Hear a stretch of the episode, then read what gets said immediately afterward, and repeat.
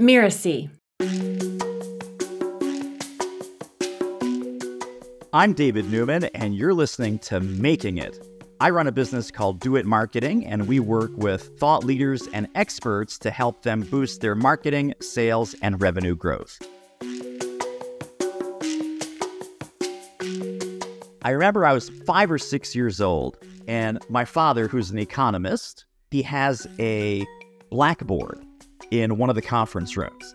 They have an eight millimeter home movie of me in my father's office. And I'm wearing this little sport coat where they found a small child sport coat. I don't know, but that's what I was wearing that day. And I take the chalk and I start writing on the blackboard and I start mock lecturing. So I pick up this wooden pointer and I'm pantomiming, pretending to teach something.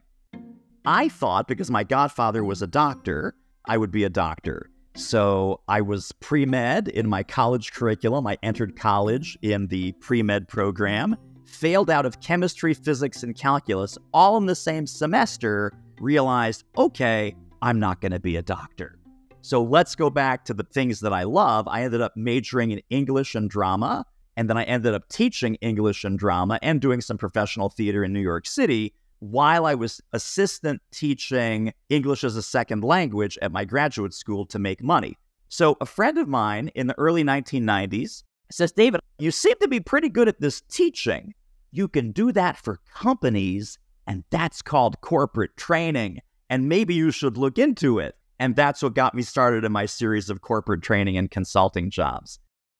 I worked with some managing partners and senior partners in this very big consulting firm. And what I noticed about their behavior, very successful, they had great salaries, big offices, very fancy. These were the people that were the first to ask for help. These are the people that went to their colleagues. They walked down the hall. They stuck their head in someone else's office. Hey, can I borrow your brain power for 10 minutes? Hey, I have a big client meeting. Do you mind coming with me? Hey, I have a huge favor to ask you.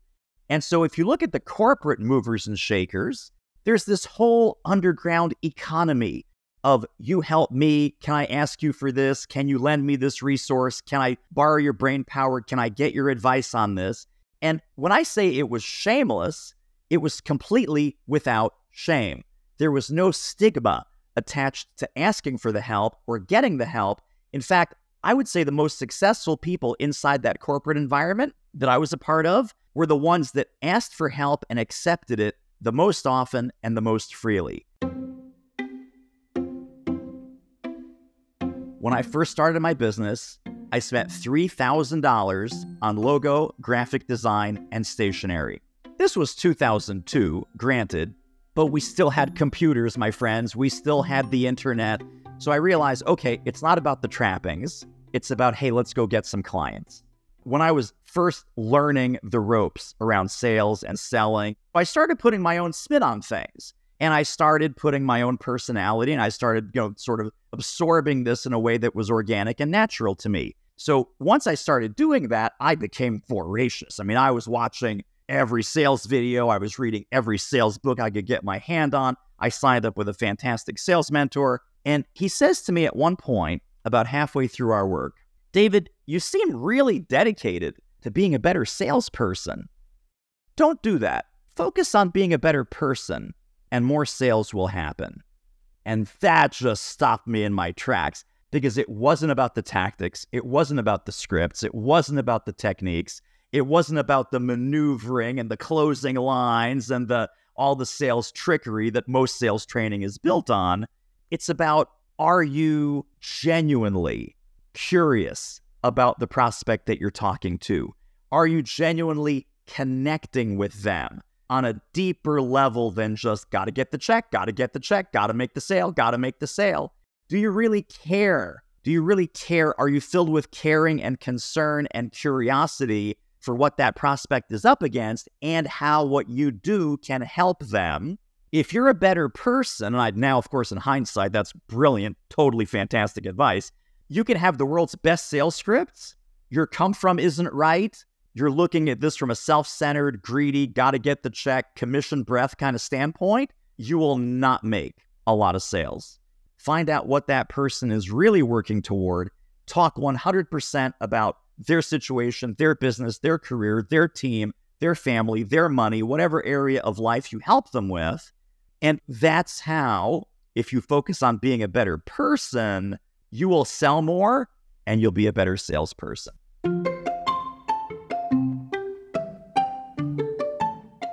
For some bizarre reason, I am a big fan of reading obituaries. So it starts with the headline, right? Sometimes the headline is very factual, sometimes the headline is really about their personality. So, fashion powerhouse, Karl Lagerfeld just passed away. And then reading the body of the obituary, not only what did this person do, what did they learn? What was their impact on their colleagues, on their company, on their industry, on whatever it was? And I read these, and then there's a demarcation point in every obituary where it goes from the narrative to, you know, so and so was born on this day in 1957. But the first half of every obituary, I would challenge myself and I challenge folks listening. If you write the first half of that obituary, you've probably heard of this exercise or something like it. What can I practically put in place to ensure that the first half of that obituary, starting with the headline, starting with the descriptor words, and then into what I did, who I helped, and why I mattered, that to me is a beautiful legacy exercise that I revisit every so often. Entrepreneurial powerhouse David Newman passes away at age 107. Making it financially is not a number making it financially for me personally, I never wanted to worry about money again. I didn't want to make decisions based on the price tag of this or that. When I go out to a restaurant with my beautiful wife or my friends, I don't want to be going, well, this soup is $17. This soup over here is only $14. My parents are children of the Depression. This is how they think. This is how they act. This is how they talk. And I think part of my entrepreneurial drive and making it is not having that depression era poverty mindset. Obviously, if you grew up in the depression like they did, totally logical, makes total sense. It's all good. So making it to me financially is about not worrying about money ever again. Making it non financially is really about impact. It's really about how many people have you helped, how many people are you helping, and how many people are you in a position, if you choose to scale your business, how many more people can you help on the other side of that scaling? Making it is about helping others, and it's about doing good work with good people for a good reason to create a good outcome. And I think that to me is the definition of making it. I think that we're constantly, especially these days, in a process of not just learning, but unlearning and relearning about our profession, about technology, about the future, about things like AI. So, my next iteration is going to build on everything that has come before, and it's really around community building.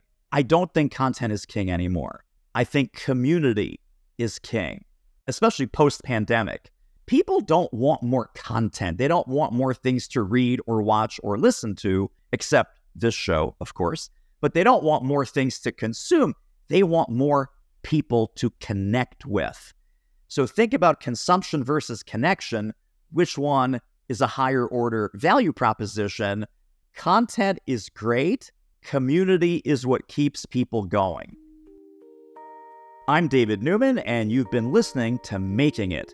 You can find me online at doitmarketing.com and doitselling.com. And we also have a free manifesto for you to download at doitmarketing.com slash manifesto.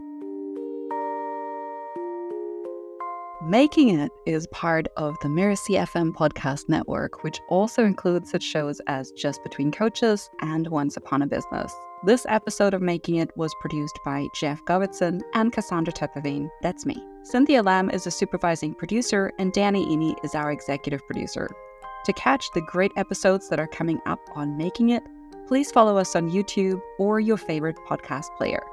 And if you enjoyed the show, please leave us a comment or a starred review. It's the best way to help us get these ideas to more people.